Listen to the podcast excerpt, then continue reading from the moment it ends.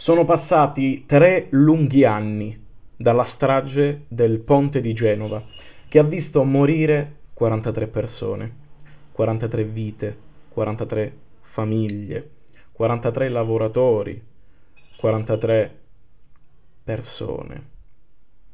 Tante volte ci soffermiamo sui numeri e non ci soffermiamo sulla perdita, sulla grande perdita che ha causato questa strage. Sono sempre più convinto che chi ha sbagliato, se ha sbagliato, debba pagare.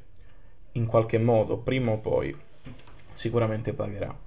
Oggi è una giornata di dolore per Genova, come lo è, stata, eh, lo, è stato lo scorso 14 agosto, eh, l'agosto del 2019, un anno dopo la strage.